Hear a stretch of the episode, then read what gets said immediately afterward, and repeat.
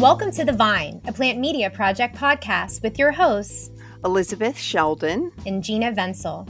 The Vine is an insightful look into the world of plant medicine, exploring the changing landscape around cannabis and psychedelics, and ending the stigma through educational discussions. Today, we welcome James McConchie, owner of the Haight Street Shroom Shop, an educational retail space dedicated to mushroom related resources, products, and home mycology supplies located in San Francisco, California. In addition to the shop, James is also a fierce advocate for psychedelic decriminalization. He was one of the original founders of the Oakland Decrim movement and recently founded the Psychedelic Small Business Association. Now he is lobbying for psychedelic decriminalization for the entire state of California and even sponsored the very first psilocybin cut. Welcome, James. Hi, thank you so much for having me today. Yes, James, welcome. Gina speaks so highly of you. It's a pleasure to have you on with us today. And just wondering if you can start off by telling us a bit about your background and how you became a mushroom shop owner, educator, and advocate. Sure, sure. So, um, uh, just again, thank you for the opportunity to sit here with you both and just have a wonderful discussion about a topic that's near and dear to my heart. Um, so uh, the Haight Street Shroom Shop was uh, uh, conceived about uh, about uh, we opened up three years ago, but the idea came about um, around five years ago uh, when my wife was completing her chemotherapy treatment, coming off of stage two breast cancer. we had been using medicinal mushrooms, the turkey tail mushroom, as a part of our supplement regimen to help deal with the side effects of, of the radiation and chemotherapy which was really, really beneficial. She went through um, very aggressive therapy and came out the other side with very few side effects. And we attribute that to um, the recipe that she built, and part of that recipe was the turkey tail mushroom. So uh, as I was kind of, you know, con- uh, being a a, um, a, consumer of these mushrooms and purchasing them all, a whole bunch of them to really pump up my wife's immune system, uh, it started to become really expensive. And as I kind of just started diving a little bit deeper on the internet, I realized that I could walk like two blocks from where I lived into Golden Gate Park and find these mushrooms everywhere prolifically. And that was the the spore that um, that created the first uh, level of mycelium in my mind to help me build this space out, dedicated to just trying to help people learn more about mushrooms. And it's actually a mush a mushroom that you you can find in nature? Yeah, the turkey the turkey tail mushroom is is prolific across every single continent, and there are many many different varieties of it, and they all ha- a lot of them have different benefits, right? Some of them have no benefits, but most of them, especially the one that we find here, uh, the tre- uh, Trementa. Right? I'm not very good with Latin names, by the way. Just putting that right out there right now. But that is um, it's common here in Northern California, all across the United States, everywhere and it it um you'll see it on deciduous trees everywhere. So once you learn how to identify it, you'll all of a sudden realize that this beautiful little mushroom is everywhere in the forest. But you were working in Silicon Valley before this, though, right? I mean, you like changed your whole life for this mushroom. So tell us about that and how that, that went from just, you know, helping out your wife and, and seeing it in this way to, to changing your life and now being a part of your, your daily work. Yeah, that's, uh, yeah, I, I am a former um, uh, Silicon Valley tech professional. I worked in um, software QA um, um, and program management for about uh, about ten years when I uh, moved out here in the Bay, and uh, I learned a lot. I mean, uh, process control, um, learning how to develop software, um, a really really interesting learning experience.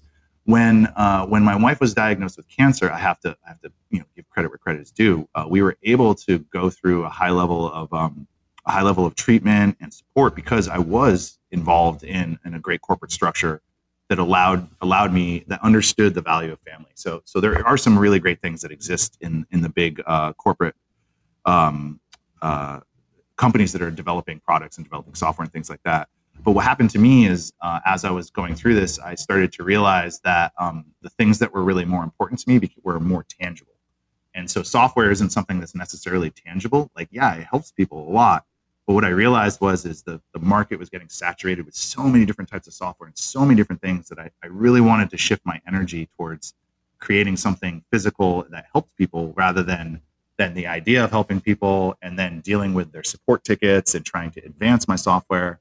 I want I wanted to go back to like ancient technology and just share it with people so that they could just have the benefits of it without having to like do all the support stuff that I was doing in the tech world.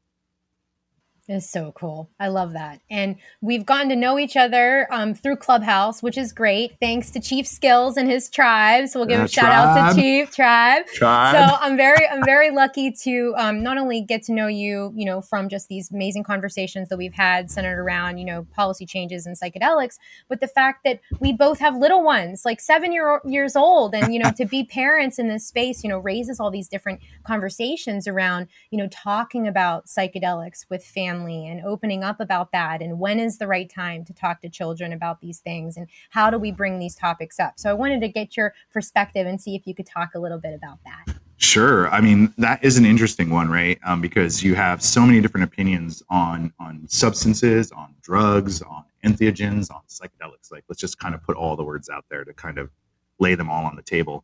And um, you know, cannabis is a really good example of a starting point. I think the stigma that was behind cannabis lasted for a really, really, really long time. I mean, 20 plus years after Prop 215, right? So Prop 215 was the first was the first thing here in California that allowed for medical use, and then we still had to deal with the stigma that was behind that. Now, uh, the stigma on psychedelics is a little different. Is it there? Oh yeah, it's certainly there because there's a lot of a lot of education that has to occur to help people understand that um, you know just by because you took psychedelics doesn't mean you're a crazy person or or anything like that you know so trying to find that common ground where first and foremost where we contextually are talking to our peers right? So people around us need to kind of understand why we're interested in this. And and if you can use good rhetoric or, or context that helps people understand where and why you might want to be talking about this that's the first step. And then when we start getting to children that's an even more interesting conversation because you know some people are microdosing in their daily routine and depending on how their how their world is and their personal space is, they may feel their microdoses. Maybe their kid might see that they look a little different or they're, they're, there's a little bit of little bit of shine in their eye or something like that. But the thing is, is when we start discussing plants in general with, with children, like I had a hard one with this too, because, you know, I grew up in the, in the eighties with the whole thing with cannabis and marijuana being really, really bad. And, and now as I have been developing, you know, and obviously I don't smoke in front of my son because, you know, smoking in general is a bad thing, but just kind of talking about what it is, right? When he sees me with like holding cannabis or like, or I say, oh, hey, I'm going to go outside and, and take some medicine and trying to change that context and the framework and, and trying to get him to understand that this is for me, you know, this is something for me. And when, when you get older, if it's something that you're interested in, well, it's a good thing that you got people around you that, that kind of get it. And, and we'll slowly change people's minds just by having those conversations. And if the kids can come into the context of saying, no, that's medicine, then we've done our job as advocates because they're the future. They're the ones that are going to decide how this medicine is actually ingested by people in society. So true. So true. And I, I feel for both of you. My children are out of the house, but it, it, I think that if people can be brave like you and say, you know, this is dad's medicine and if it's appropriate for you when you get to be of age, then we'll have that conversation, just like alcohol or, you know, all these other things that we're doing. Um, so it was interesting to read about your journey and uh, your shroom shop, and just wondered sort of what your mission is and what the educational workshops are like and your future vision. Are there more shroom shops to come? Oh man, I hope so. I hope Me so. too. So so the the shop I have two different arms, right? Like I have I have or three different if you want to talk about advocacy and decriminalization as a separate piece as well. But um, the education is is the one piece right now in the world that's legal. So if we're in a framework and we're all clear and we we use our words correctly, we can sit here and have legit discussions um, as adults and that was really the first the first step of, of me opening the space was i wanted a place that was like a lighthouse or a beacon for people to come to just to ask questions. Right before i we got on this call i was um i was sitting here with a client and, and the same type of thing. He wanted to buy grain. He came in and and i try to say to people it's like if you want if you really want to do this you need to search it out. And just like if you want to find mushrooms you need to search them out and so as I as I look at this expansion, I, I focus my energy right now on the idea of education and advocacy, trying to support local mycologists, and I do it on a small scale. I don't. I'm not. I'm not a producer that not yet. a producer that does thousands and thousands of pounds because I'm more focused right now on the educational side of those things and trying to help people build out whatever they want to do. Because systems development, process control, that's what I did in software. And if you want to grow good mushrooms, you need to do the same type of thing and you need to understand your process. And so I want that's what I want to share right now. And and I named it Haight Street Shroom Shop because if the universe provides, then we'll have a dispensary up on Haight Street where people can come. They can come down to the shop down here, be educated, take a seminar, then go up to the dispensary within a safe framework, and then go walk over to Hippie Hill and relive the summer of love in a in a format that is safe and accessible and and fun. I just want people to have fun. Although I had to giggle when I went on your website, and the only frequently asked question, uh, uh, it just it just brought me to giggles. It was like the question is, can I get psilocybin magic mushrooms? And the answer is no, they're illegal. Um, so just being clear that what's actually happening at the shop is you're also teaching people how to grow. Uh, you call them gourmet yeah. mushrooms, right? You know, other right. types of mushrooms have, that are outside of this. Um, the so I like to classify. Space I love to classify mushrooms. You really hit one of my one of my favorite notes, Gina. Is like I love to classify mushrooms into three different categories. I like to call them gourmet mushrooms, which are mushrooms that on their on their on the front they taste good. Then there's medicinal mushrooms, and those are mushrooms that are really good for your body. Might work for your immune system, might make you breathe better, might give you energy.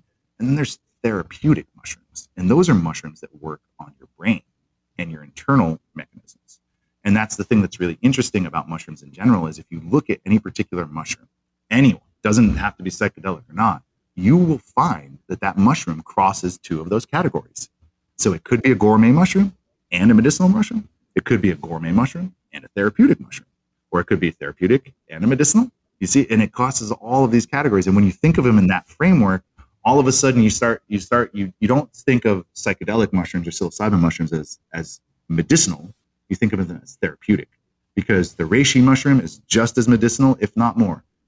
You know, like I consume, you know, medicinal mushrooms, reishi, turkey tail, chaga daily, but I do not consume psilocybin, you know, maybe even monthly, if, if at all. So how do we learn more about those mushrooms that you know are are good for us to be consumed daily? I, I'm not up on any of that. Um, well, that's the beauty of Google. I'll just tell you that right there, first okay. and foremost. You know, but if I'm going to give you some of the ones, just uh, and all your listeners to to go and look up, the first one uh, that you already heard about is the turkey tail. The next one is the reishi mushroom. The next mushroom I would uh, would recommend is the chaga mushroom. Then I would look at the cordyceps mushroom. Then I would start looking into the lower stuff that that we all talk about in, in general, like that are gourmet, like the oysters, like the shiitakes, the enokis, the maitakes. Maitake is also really good medicinal one, but it tastes awesome too. And you know, it's just there's there's so it, it's the the the fungi or fungi fungi, however you want to say it. The world is it's its own it's its own planet. It's its own thing. And you know, when we talk about entheogens, we tend to talk about plant medicine. I'm doing air quotes, friends, but fungi, it's its own world. They don't. They're not plants. I know. Fungi and mold are like, and, and yeah, and it's like we we sometimes just kind of lump all of our psychedelic all of our psychedelic substances that are natural. How about natural entheogens mm-hmm. rather than plants? Um, I just figured that one out. I think we're going to change it. Natural entheogens is how I'm going to say it from now on. Uh, because you know, I don't. I'm not here to correct people, but it is its own thing. So go out, look, start looking down. That's my recommendation to all of your listeners. Instead of looking up, when you're in the woods and you see the duff, the duff is uh, pine needles or kind of like little domes, little little fairy magic places that fairies would hide. I guarantee you, there's mushrooms right next to them.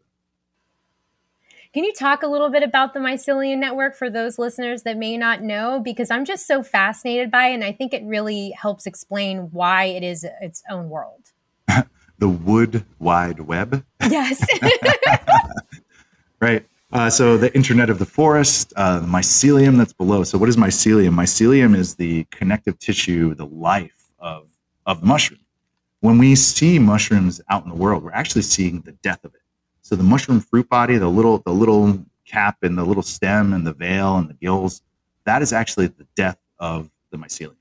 And what's happened is the conditions have been created perfectly for it to go, oh, oh, I don't have any more food. I'm going to push up this this you know this member and I'm going to send off my genetic material into the wind, into the space, into the nether sphere. That's how it works, is that it works underground like that. But the beauty of mycelium, and as we're kind of learning more about ecology and ecosystems in general, what has been found out is like only within the past 15 years, and it's more being toted now, right? Like, but mycelium connects everything. So the mycelium under us, it connects the tree, it connects the grass, it connects the pines, it connects, you know, the shrubs and any type of living organism that is in the ground. And what the mycelium is, is it's basically the communication network between all these different plants. So if, for instance, the pine tree is going, oh, I don't have enough, I don't have enough water over here, it's going to actually send signals through the mycelium network that then could connect to a different plant or a different species that then starts sending nutrients back through the mycelium. It's an amazing, amazing piece of our ecosystem that people don't even know. We're walking on it every single day. There are organisms of mycelium that are one mass that are over five square miles. It's the largest living organism in the world is mushrooms. it's incredible. Right? Isn't it just it's incredible? And, and and the fact that you know you can be in your garden, you're digging down in, and you see that it almost looks like spider webby kind of stuff that you're pulling out of the ground. I mean, that's the mycelium, right? Yeah, you think it's mold or something. I thought bad. it was no, mold. No, no, no. That is the connection. That is the way that your plants connect to everything else. And you just you just gave me a reminder. The one that I want to send to all your listeners. So all of my friends here on the East Coast or in the Midwest that are listening along right now, the mushroom that I want you to search out is called the wine cap mushroom. Okay, so if you're planting your garden right now, you're planting your tomatoes, I want you to find this mushroom. It's called the wine cap mushroom, Stropharia rugiosellata. And this mushroom is called the garden giant. And it specifically has a beautiful mycorrhizal, mycorrhizal, that's the relationship that exists between the mushroom and the plants that it grows next to, a beautiful mycorrhizal relationship with a lot of garden um, plants and it's like a double dip because you'll go out there and you'll be picking your tomatoes and all of a sudden boom at the bottom of your tomato plant is this giant mushroom that is beautiful gourmet and tasty and meaty. And once you bite into a real hearty mushroom the first time you will be a mycophile just like me i promise. Well i'm going to need to try that because i'm one of those people i'm a vegetarian for like 20 years and i just don't like mushrooms. Okay, so oh, I'm no. like the oh, worst. I, I, can fix I that. It, I said it. Okay, I can fix it. So I didn't know you were going to admit it here. I admitted it. I'm admitting it here. every every year, you know, I try because my husband will make the gourmet ones and he'll cook them on the grill or whatever, and I keep trying because they say your palate changes, you know, and so like maybe do you like change. do you like seitan or do you like any of the fake meat yeah, substitutes? Yeah, I can, okay. I can do like a seitan or something. Sure. So we're gonna make you the best damn mushroom burger that you ever tried in your life. Okay. I swear okay. to God, I've I've fed some of my mushrooms to people, and they look at me like I'm from New England, right? So I like gotta love a lobster roll. Okay, a lobster roll. It's a big love thing in New England, right? There is a mushroom, the lion's mane mushroom. When you cut that up and cook it, it has the consistency of crab, and you can make a vegan lobster roll with veganese. And I have tricked my New England friends. They, they they'll bite it and they get halfway through it and they look at me and I'm like, "What's up?" They're like, "What's wrong with this?" And I'm like, it's vegan. they can't believe it. that is incredible. It, it has the, the, consistency. So, but so if you I don't want to, if you don't want to eat them, if there are people that don't want to eat them, but they want the the medicinal benefits of those healing mushrooms, I've heard that there, you know, there's some coffee replacements and drinks yes. and supplements. I mean, so what other you know if someone really doesn't like the taste like how best can they ensure that they're getting their mushroom intake? That's that's a really great question right? So like fresh mushrooms obviously like the highest level of beta glucans and polysaccharides that you can get right? Those are the two compounds that we're kind of studying right now that have all the medicinal benefits and we're trying to kind of dial them in. Just like we did with like cbd and cbg cbv all these new different c types of compounds coming out of cannabis we're going to find about the same thing in mushrooms right now and even more so when we get down to those psychedelic mushrooms. But if you don't like the texture of mushrooms, the easiest way to consume them is in a powder form. And you and you said the best methodology because if you drink coffee or you drink tea, the uh, the bitterness or the acidity of the tea and the coffee help actually um, help kind of keep the grittiness out of it. So you can mix you can mix it in really easy. I do um, my seven mushroom blend plus extra cordyceps plus my micros, which are usually again dependent, right? So some of my micros actually are like turmeric and then like a couple different mushrooms. Some days I'll take more lion's mane. Like if I worked out really hard the day before, I'll take more lion's mane and turmeric the following day because because um, I'm just like need more focus and trying to deal with inflammation and things like that. So the powder form is the best. You put them in smoothies, put them in coffee, put them in tea. All right, you can just add them to your general food. People don't even realize this. You can just add these to your soup. You can just take this powdered mushroom. You like chicken noodle soup? Put a little thing right in there. You won't even taste it. And you're so do you sell that? Yeah, of course. Can we order it from you? Can we? You can come get it? my seven mushroom blend. Yeah, we can make that happen. I, am growing right now, so you got to wait a little bit. All right, my lion's mane, my reishis are in. The you got to understand about reishis too is uh, they some of the mushrooms take longer growth periods than others? And so these uh, these polypores, which are the ones that are these hardy wood-loving mushrooms that are kind of growing off the wood that's decomposing, they do take a long time. So I'm I'm going to tell you right now, you guys are first on the list when I get my reishi and get everything. Awesome. Um, but uh, the other thing too, tinctures, right? So if you're looking for another like max volume hit for the highest level of uh, of all the compounds you can get, tinctures are another great form. And the tinctures can also be put in your coffee, to put in your smoothie, and other things like that. Um, but if you haven't tried mushroom umami, I highly recommend it. Tastes great. You can put it on anything. It's got tons of mushrooms in it. Love that one too. And you'll convince me. I'll try. I'll try one of your mushroom burgers. Um, yeah, I, I, I will. I will try, but I'm gonna fly all the way to California and have you prepare it for oh, me. Um, so that's that's gonna be the. Well, if you do that, it's not just gonna be mushroom burgers because right next door to me is a taqueria and a really good friend of mine, and he and I do collabs every once in a while when I get fresh stuff. So you might be getting like uh, mu- uh, lion's mane chicken nuggets and lion's mane tacos and oyster mushroom tacos plus um, on the burger because I'm telling you, once that once you try this oyster mushroom burger, you, ain't gonna go back. You're like, all right, James, this is my new vitamin D supplement. Right, this is how you're gonna. So if you don't know, vitamin D is the big one, guys. If you're not, if you you know live in the in the, the gray of uh, you know Toronto or Rochester, New York, where I went to college, where it's gray like 70% of the year, you gotta get that vitamin D. Mushrooms, all you need is one serving of mushrooms a week, and you're gonna max yourself on, out on vitamin D on the regular. That's I awesome. did not know that. I'm taking it every night, four little capsules of vitamin D. And you want to see even crazier? One of the things even more fun is if you take, like, say you get, say you went to Whole Foods, right? We'll just use Whole Foods as an example, or Trader Joe's, and you pick, you, you see the fresh mushrooms, and you the little the little pack that comes, it's got like some enokis and some oysters or whatever. It's a little variety pack. If you take that, right, you got it fresh because um, that's one of the things that's interesting about mushrooms is the uh, time to market is so short, right? The moment they pick it, you guys, you got to understand that when you go into the fresh place and get your mushrooms, certain varieties, they will only picked within a week of the, the when you're seeing them on the shelf. But you can take those mushrooms in your little package and sit them in direct sunlight for like 10 or 15 minutes before you cook them, and they will absorb 15 to 20% more vitamin D directly from sunlight.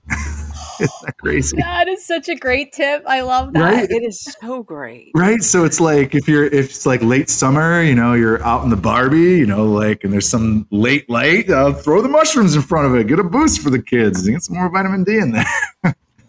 and and and I, I tell you right now, you know, some of my experiences, I've been in some amazing places traveling and talking to people about mushrooms. I've been in places that are impoverished, and when they when they start learning about cultivating mushrooms and growing mushrooms, all of a sudden the kids the kids will like actually say no no no no. We want the flat chicken tonight. We want the flat chicken. And it's not flat chicken. It's oyster mushrooms that are cut down and diced and then spiced as if they were chicken but the kids think it's chicken. It's so awesome. it is yeah, so awesome.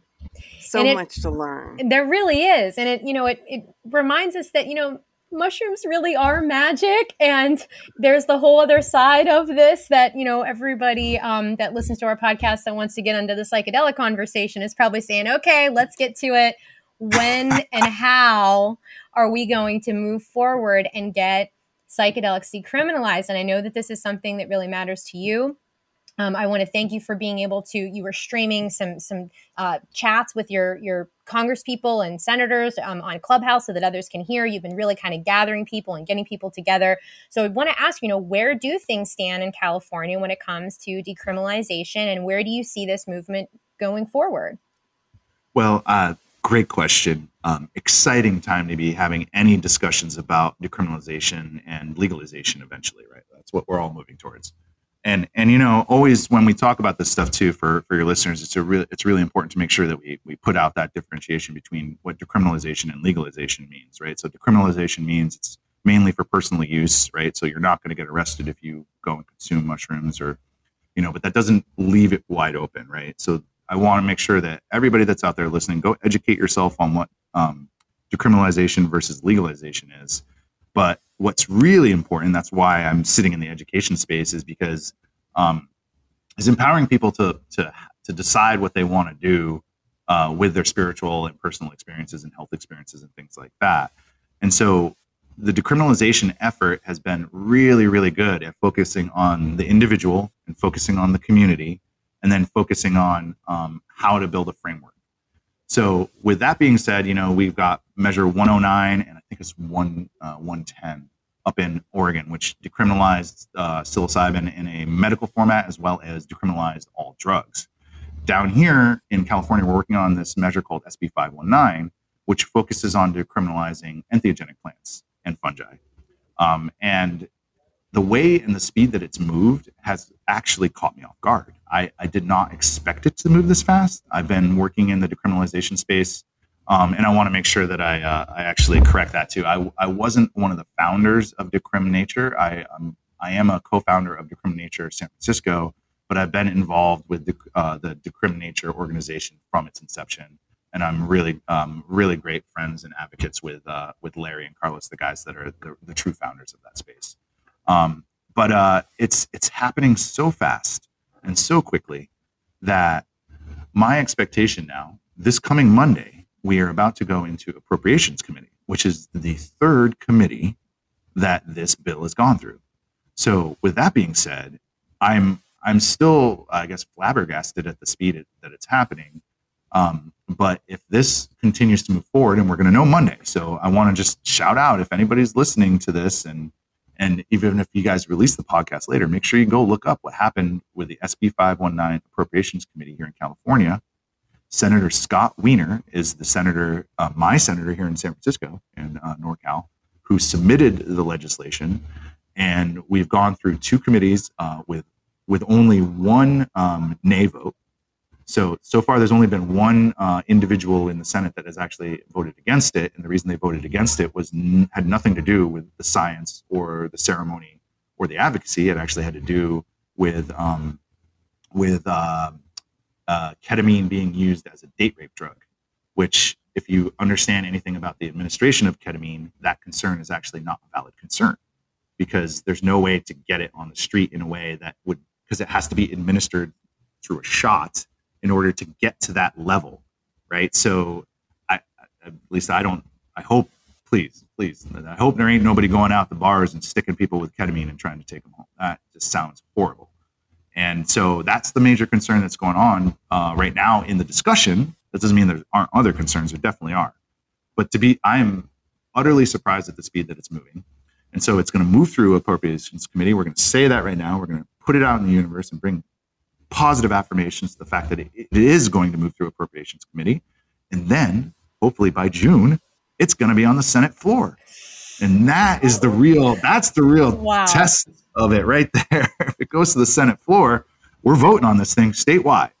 And if California decriminalizes statewide, you can pretty much expect that guys like me and guys that have been uh, like Oakland Hyphae and, and Decriminalized Nature and all these amazing small businesses that are emerging in this space, we're going to get really hot really quick and we're going to we're going to have to do this talking and do this work um, even faster and harder than we have been because there's going to be an emerging market and our voices like your voice uh, working over on the east coast my voice over here on the west coast people in um, ann arbor michigan their voice are going to all there needs to be some cohesion and it's all going to move just like I was saying earlier, we're going to know our know the people of our target markets. We're going to talk to them in the correct context. People like myself that are parents, members of their PTA, high school wrestling coaches, people that have been involved in their community for over a decade. We're going to come out and we're going to say, "We're here.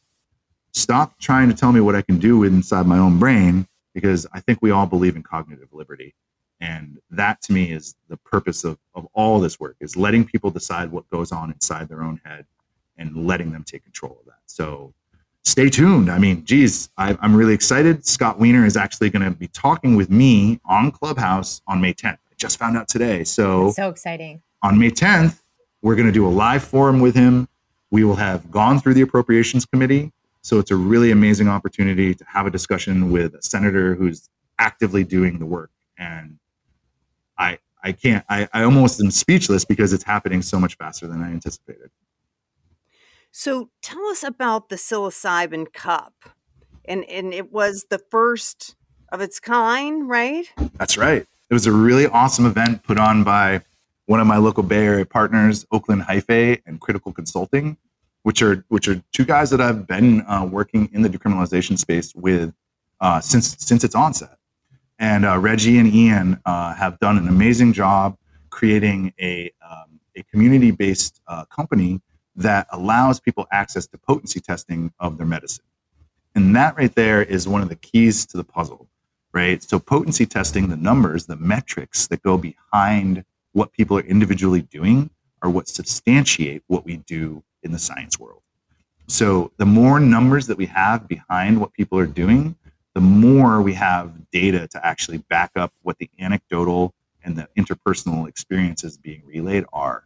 So I just I can't thank those guys enough because the work that they're doing is is groundbreaking and really important to the overall movement because it will push the regulation and the science in a direction that is more community focused rather than uh, capital focused. So, like the cannabis cup, you know, they send out the samples to everybody and all the judges. So, how does that work in the psilocybin cup? Are you saying that? ah, great question.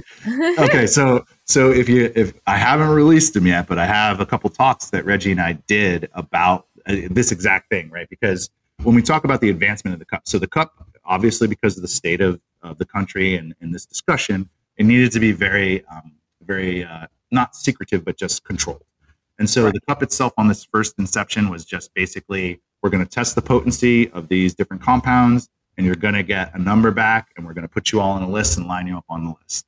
That's all it was. Now, I already asked the same exact question to Reggie when I got him in the room because, right, the Cannabis Cup is a huge event. It, it, it's a huge opportunity um, to share your wares out with people and get your brand known. And and I kind of looked at him and I said, well, what do you think the future is how are we going to do the testing? How are we going to do the actual experiential testing? And right now, I, I proposed and I hope we're going to actually talk about using the panelists as the initial judges, because most of the people that are uh, that are doing the cultivation, their experience and knowledge within individual things is going to have a lot more impact and and a lot more like weight when it comes back in the report back.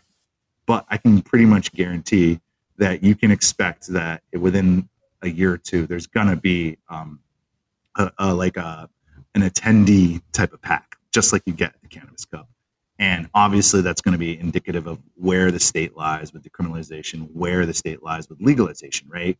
Because right now in Cannabis Cup, we're legal, so we're allowed to send stuff to people. In the Silo Cup, I, the the framework for that isn't there yet. Um, but that's what the discussion is about, right? That's why we're talking to our politicians, is creating that framework so that in a year's time, you know, we're going to have a framework for distribution, for access, and and an ability from from all the way down to I only got two bucks to all the way up to I got thousands of dollars, and and I want to do something magical and special. Do we feel that it seems like everyone always asks like how much i'm supposed to take? So when you're talking about you know the intensity of of these mushrooms and coming up with a way to be able to really test them this could be very beneficial for just general consumers to maybe understand the potency so that they can have a better experience. And i know that on Clubhouse, I'm always hearing that's like the one question everybody's asked is, you know, well, how much I should take. And no one really wants to tell someone because it seems that, you know, everybody's body is so different and there's so many different variables. But do you think that we could get to a place where, with understanding more of these potencies, that we'd be able to say kind of like a safe dosage for certain effects? Yes. And I actually think that that science is going to be completely outside of mushrooms. So what I think is is as the science continues to advance, the body regulation and understanding the levels of salt, the levels of different compounds that are occurring in that state are going to become much more prevalent. And then we're going to start looking at how to make how to create um, different uh, modalities, either through body regulation, temperature regulation, ingesting a certain amount of salt, ingesting a certain amount of water, getting your alkalinity to a certain level we're gonna it's gonna get so science level that the mushroom itself is literally just is literally just the key to the door of actually um, getting body composition and balance understood. So from from that standpoint, I, I really think that we're probably going to see um, an actual dosage type thing, and it's not going you're not going to ingest a mushroom, a plant, anything. You're literally going to take um, like a drink or a vial or you're going to get injected with like some peptides or exosomes, all this new stuff that I've been trying to figure out what the hell is going on with that. Um, you know, it's going to be something like that where where you basically go into a clinic, you sit down and you go through this, and then it'll be like a six hour experience, and then you just roll back out into the world. I think I I have a, you know, I, I um just to kind of go on a tangent for a second, like I've always like been interested in like uh, the idea of the mystery schools, right? Like uh, the idea of uh, Dionysus, the Dionysian mysteries, the Eleusinian mysteries, and just trying to kind of understand what that context was, right? So in, in Greek society and culture, each one of those mystery schools was was a was basically a birthright. So it's like at one time of the year they created this certain experience that was universal and you could be in it or you didn't have to be in it. It wasn't required. It was just available to everybody and if you were in that school, then it was only that one time of the year for everybody else. And then there was all these huge regulations and rules revolving around how those mystery schools operated outside of that ceremony. I, I think there's going to be something like that here in America and in the future where where basically everybody sort of goes through some type of psychedelic experience or or some type of um, you know uh, shift in their energy and mentality, which will be used with some of these tools that we're kind of bringing back to the forefront and and that's where i see this really moving towards in the future. It's like and people that use entheogens on the regular we don't take them daily. You know if you're taking them daily we need to we need to get you to a doctor okay? If you think taking entheogens daily is something you need to do then let's go let's go talk to somebody else that understands the human brain too all right? Because you shouldn't need to take them daily. And in, and in fact the, the mechanisms that are inside these medicines are made to, to basically prevent you from taking them daily because it don't work on the second day. I was going to say they're just going to stop working. It's like nature saying no thank you you know take that's, what you need but not too much. That's right. And that's one of those funny things because then we start talking about uh, the human psyche versus the human physicality. And so you know understanding that that the differences between those two is part of this education because if you think the mushrooms are going to fix you then you're you got more work to do. Okay, the mushrooms are a part of what are going to help you, but they're not going to fix you. Five grams of mushrooms aren't going to fix your depression. Don't ever think that, friends. All right, you can take five grams of mushrooms, go on a great journey, and then you're going to come back and you're going to learn something.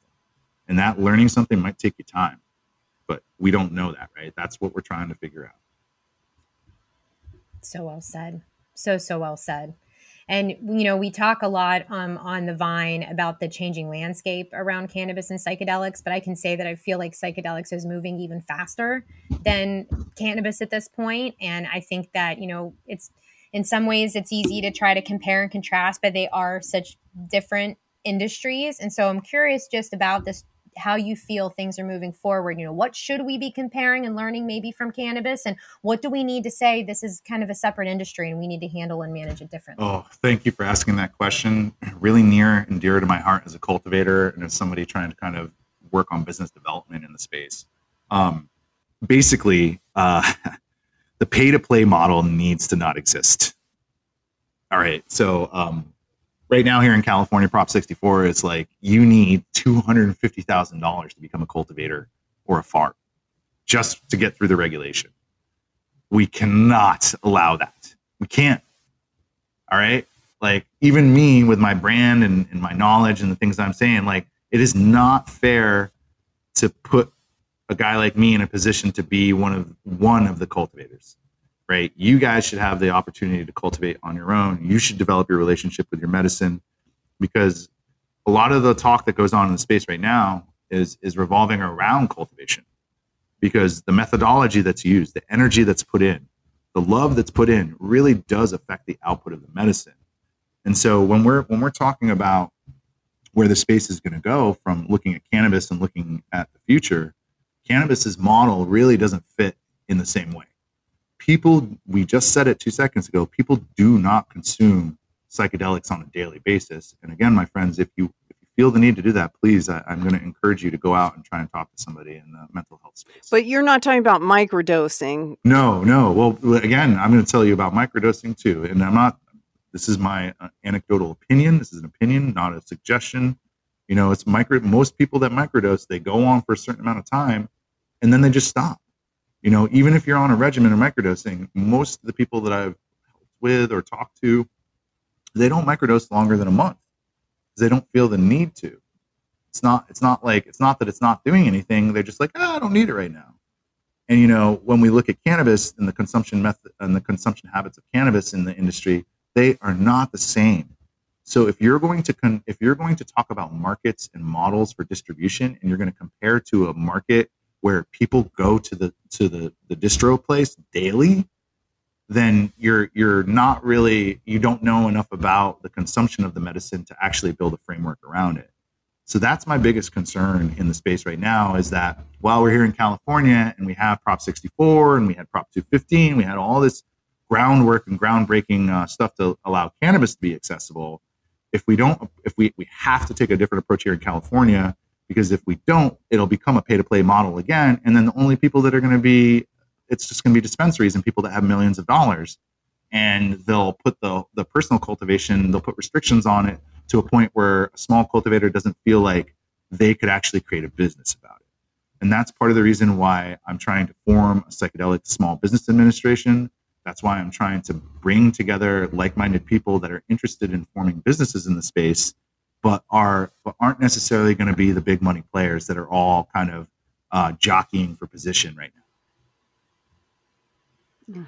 I could talk to you all day, James. Appreciate you so much. no, this is just there's so much that we covered, you know, from, you know, the education around mushrooms to the policy and the advocacy around it to really just trying to find our own individualized method to find wellness. And it's going to look different for each of us. And I think that we need to really research and look out for resources like James and his shop that's offering education to the community, because that's going to be our way to really learn what's best for us and to research these entheogens, natural entheogens, as you said. I love that. We'll use that um, to really I'm gonna try and remember our lives. I'm gonna I'm, we, we we have it here. We'll remember. Yeah, and, you know what I like I'll it. That's we'll make sure that we put you know some of the resources and the links to some of the mushrooms and the sb 519 information into our blog post when we get the episode out so that we can make sure that we keep up to date with all of this. And we'd love to have you back on you know later because there's going to be a lot to continuously oh, talk yeah. about on this topic.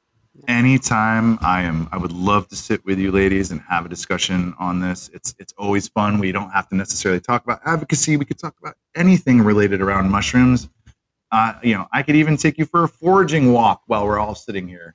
While I can walk right down to the park and we can see if we can find some mushrooms. But you know, I just thank you for the time. Uh, thank you for your work. Thank you for creating this amazing platform for people to just listen and and try and educate themselves. Um, from my world, if you live in the Bay Area and you're interested in mushroom education, please feel free to reach out. Um, if you live in San Francisco and you want to get involved in the decriminalization uh, movement, please reach out and um, you know do your best to become an advocate you know there's supporters and there's advocates. We want to build more advocates so that you feel comfortable going and talking to your mom about the fact that microdosing has helped you and maybe it could help her too. And where can people find you if they want to connect with you james?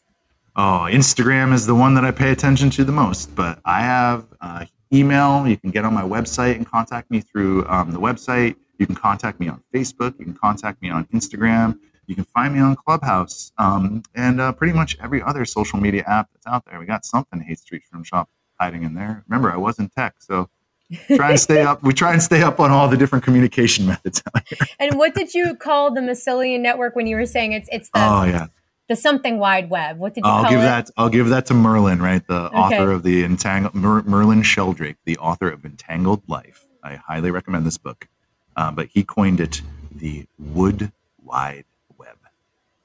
And on that, I love it so much. From Silicon Valley to the Haight Street Shoom Shop, we want to thank you so much, James, for joining us today. And thank you to all of our listeners for joining us on another episode of The Vine, a Plant Media Project podcast. Subscribe wherever you get your podcasts to never miss an episode. For cannabis and psychedelic news, visit us online at plantmediaproject.com.